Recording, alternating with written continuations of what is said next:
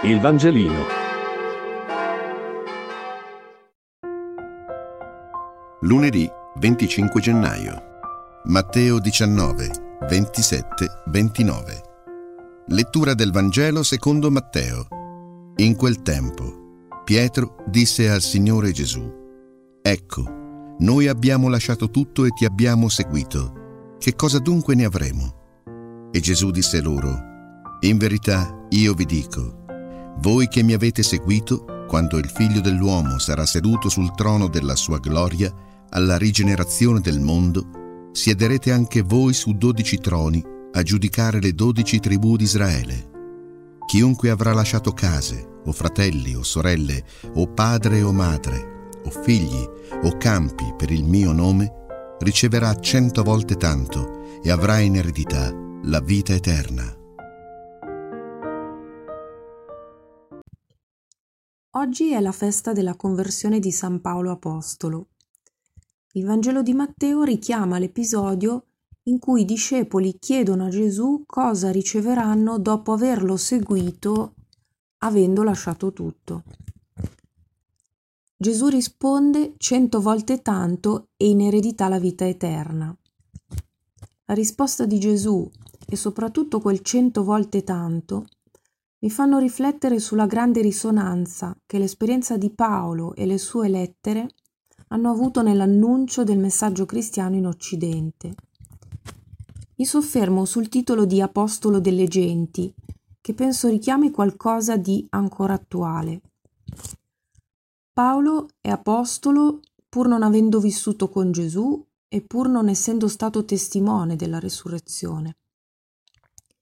Paolo si dice apostolo per grazia, in virtù di un'esperienza di rivelazione del risorto che lo ha formato dall'interno e lo ha cambiato come persona nelle sue relazioni.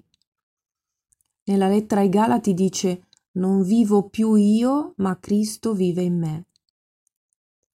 Paolo è apostolo delle genti per l'apertura universale del Vangelo che è Gesù risorto oltre il giudaismo e nel mondo pagano.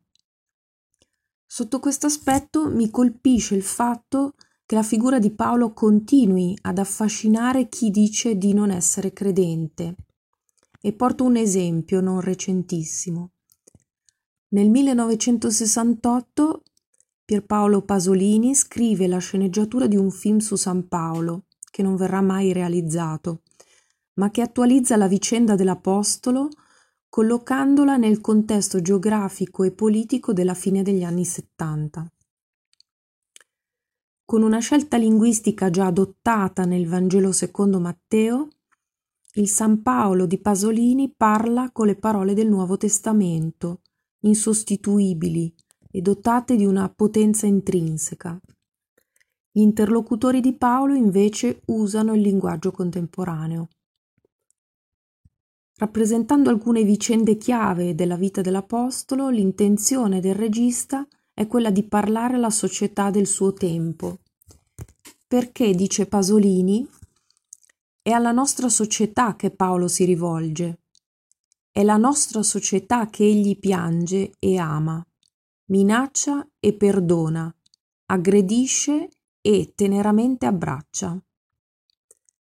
Queste parole, pronunciate da un uomo che si definiva non credente, ma religioso e umanista, a me suonano come una grande sfida per chi si sente vicino al Vangelo o lontano, penso anche ai ragazzi.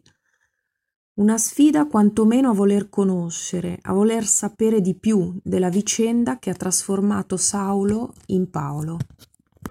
Il Vangelino. Buona giornata.